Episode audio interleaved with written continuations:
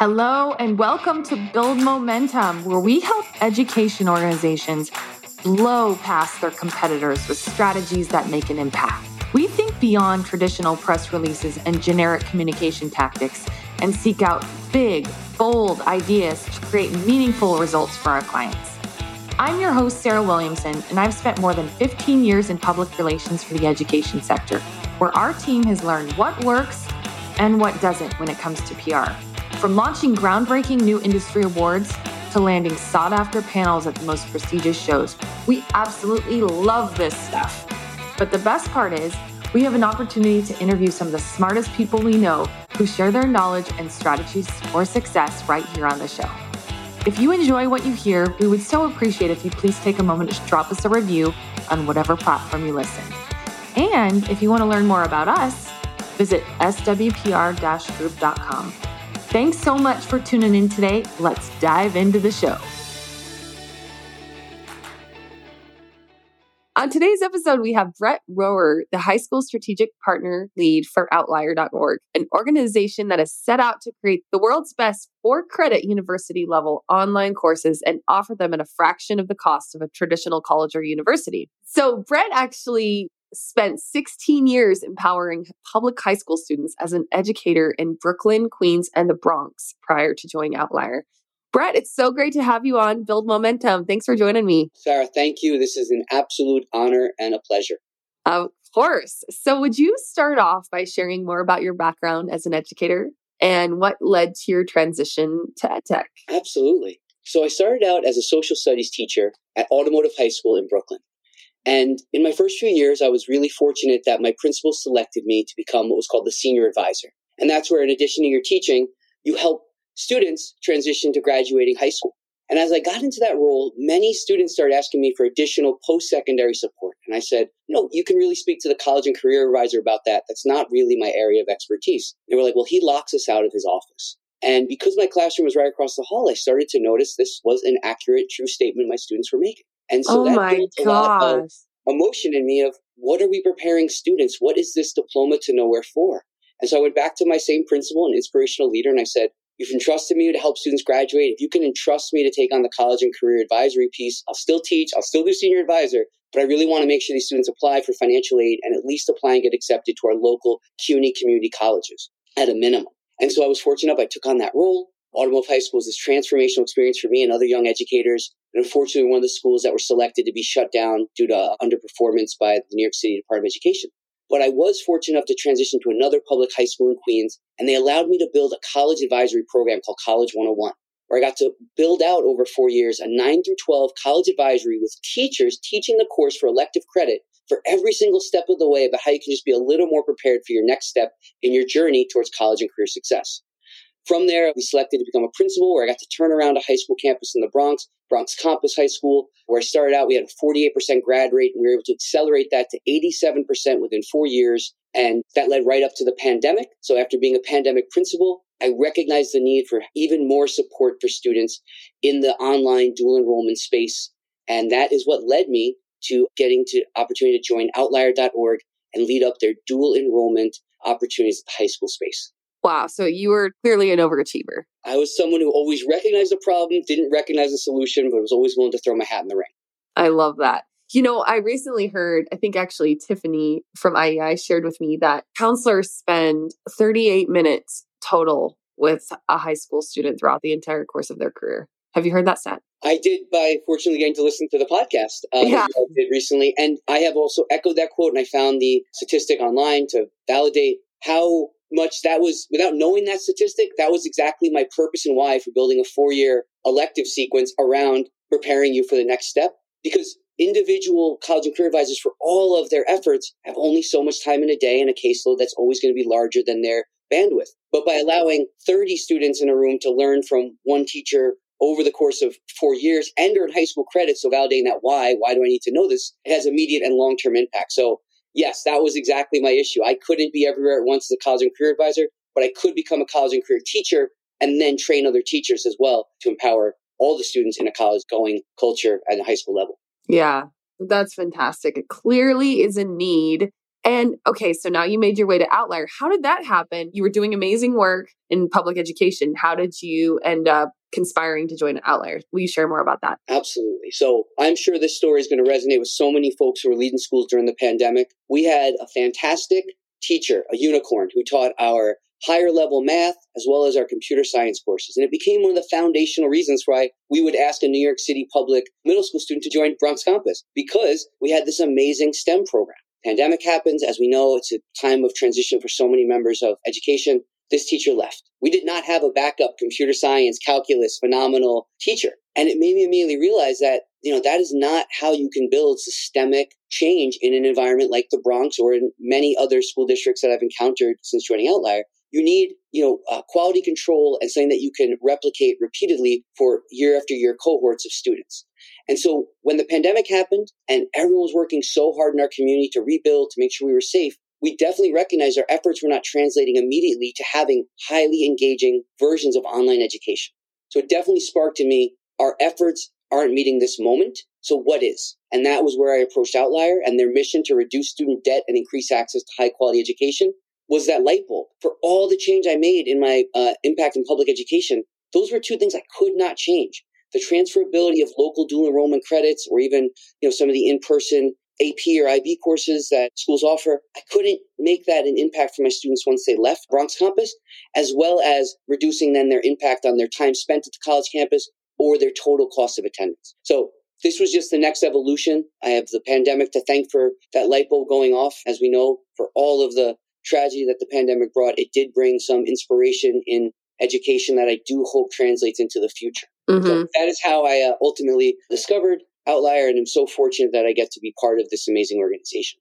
How how has it been your transition? Because I know there are so many teachers who are making that jump and that taking that leap. What how's it been? What are the differences? You know, and what are your biggest takeaways so far? Well, I think there's that moment of imposter syndrome, right? I've led in education and I've worked my way through this very, you know, specific field and had a lot of time to learn from my journey. And now I'm thrust into a brand new experience. So the first takeaway I had is similar to education. It's find your tribe, find your allies, find the people that recognize something in you that you don't even know you have and keep learning from them. So obviously, just gotta give some quick shout outs to Terrence from Paper, Jeff from Gaggle. I mean, these are two people who, when I got the opportunity to attend an IEI summit in San Juan and AASA in Nashville, these two people are some of the, you know, national leaders in, uh, in ed tech. And they were just so generous with their time, their wisdom, just key reminders that you can do this. And here's some just basic first steps you should be taking in your journey. So that's so similar to education that find the great people who also are not, they are amazing leaders in their field, but they're also recognizing that they want to make everyone stronger and better because ultimately this is very similar to education, the edtech side. We're partners. We're here to help students succeed and in this exact instance, we're here to help school leaders and educators succeed. So that's my biggest takeaway. The titles are different, but the same mindset, mentality, and quality of human beings is similar. I agree with you. I think there's a lot of great people in education. And you mentioned a couple good ones. Jeff Patterson is a real stud, and the work he does to help with all of the job listings and the job fairs that he's hosting right now, particularly for teachers who are leaving the field. Hopefully, some are staying too, by the way. But just that's a really inspiring venture that he's just embarked out on and just to be a support to the community. So that's pretty impressive. Yeah. If you're anything like us, most likely who have felt overwhelmed by the number of leadership books sitting on your shelf, just waiting for the perfect moment to be cracked open. But as we've all witnessed over the past two years, many of the traditional pillars of leadership are starting to crumble around us. That's why, together with Dr. Quintin Shepherd, a superintendent from Victoria Independent School District in Victoria, Texas, we decided to write our own leadership book. We're excited to share that the secret to transformational leadership, which offers practical advice for change makers in any industry at any level who are ready to learn a new language of leadership, is now available. Throughout the book, we share stories of leaders who are on their journey toward compassionate leadership and the many lessons they've learned along the way.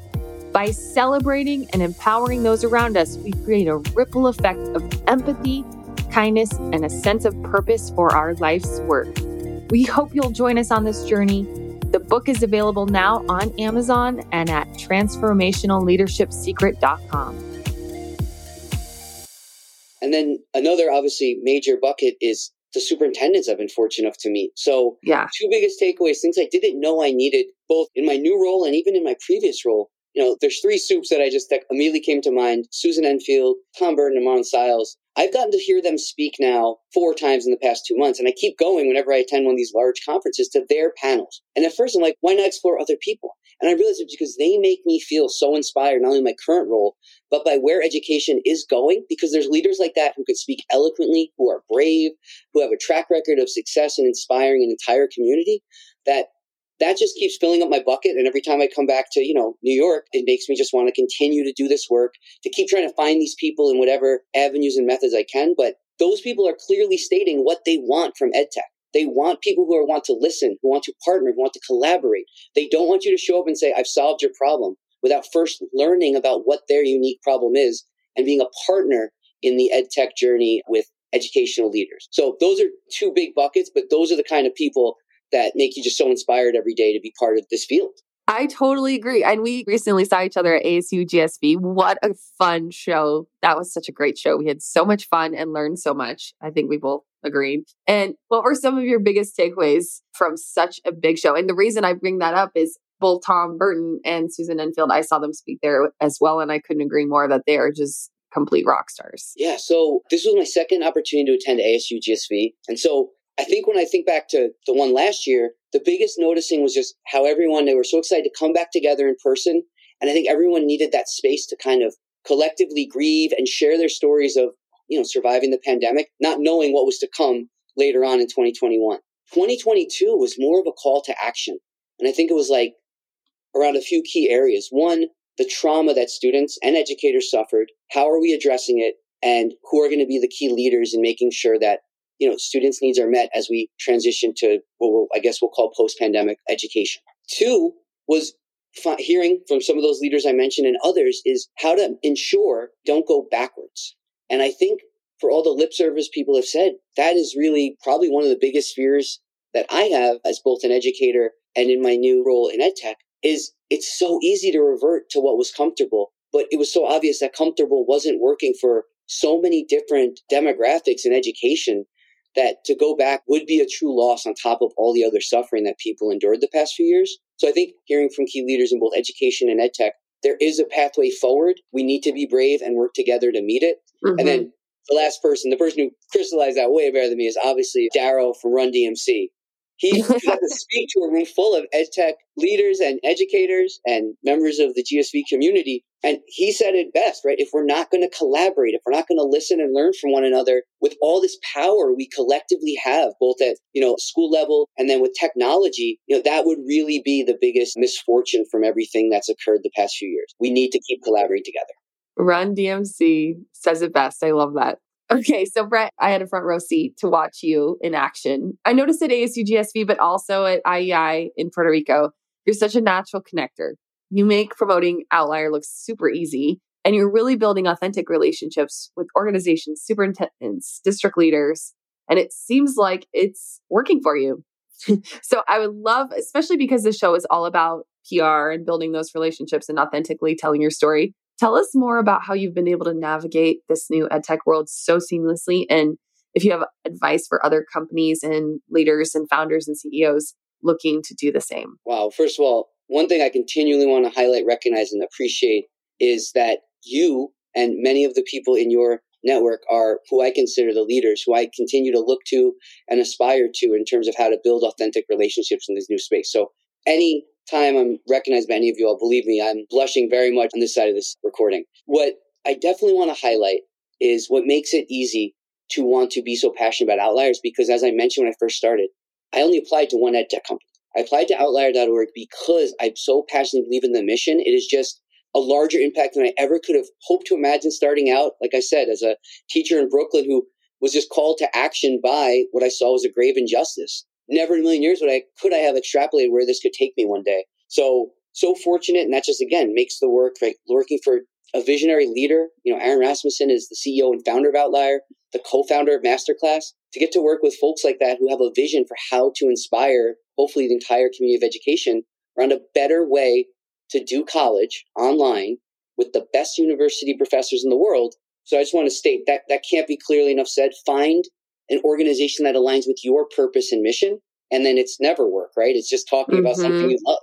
So that's one. Two, for all that praise you provided me, I definitely want to say I have definitely learned a lot from my mistakes. I think one of the biggest ones is you mentioned it, and I do credit my passion for Outlier with this. I have been able to form relationships with educators, both on my previous experiences and bonding over the last few years of leadership, but also in the transition to ed tech and online dual enrollment courses. This is what I truly believe in.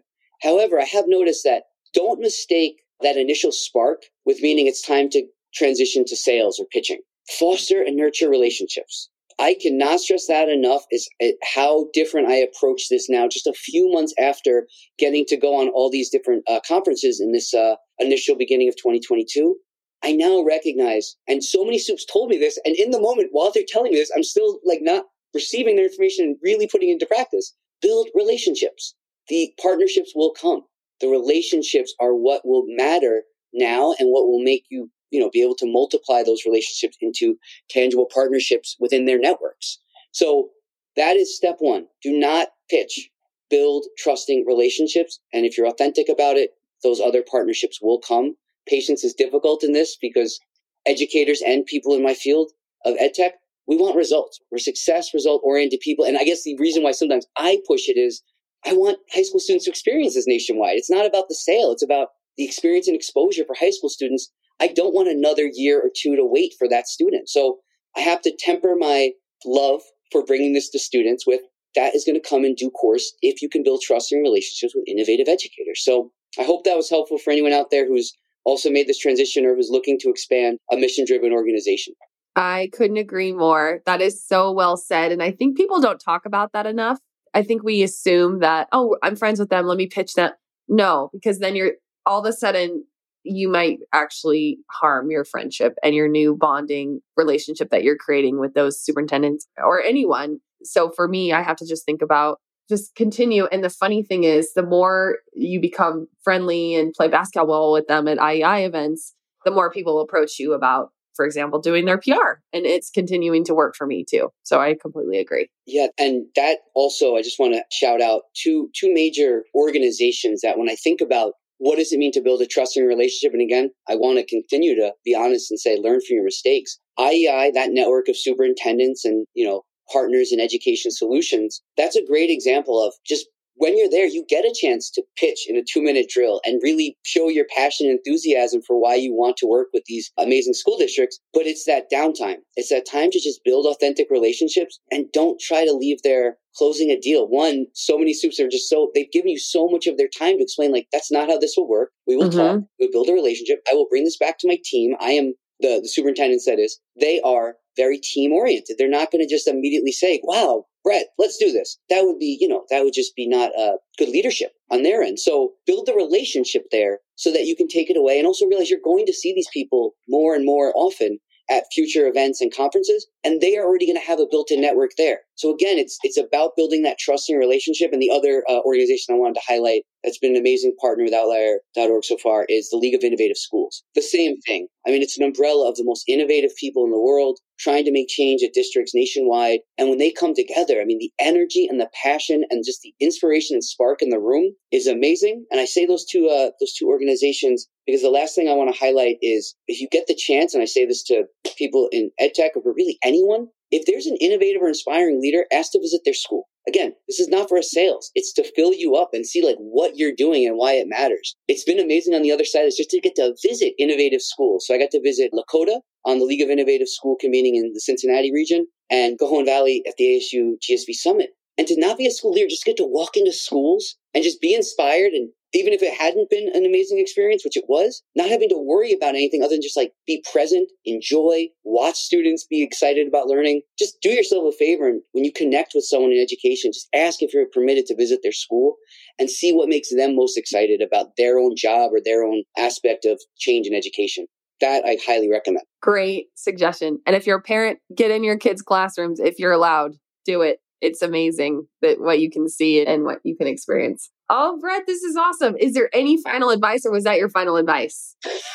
I think this book I read to my, my children all the time be bold, be brave, and be you. And hopefully, you continue to just find your purpose in education wherever that leads you to, and to try just keep inspiring educators and each other to do best by students. Amazing. You are a rock star. So fun to have you on the show. You have really great lessons to impart that I think we can all apply. It, whatever industry, I mean, hopefully education, but we can all apply these life lessons. So thank you so much. Appreciate your time today. Yes, thank you so much again. I'll see you soon at another event soon. Can't wait. Thanks again, Sarah.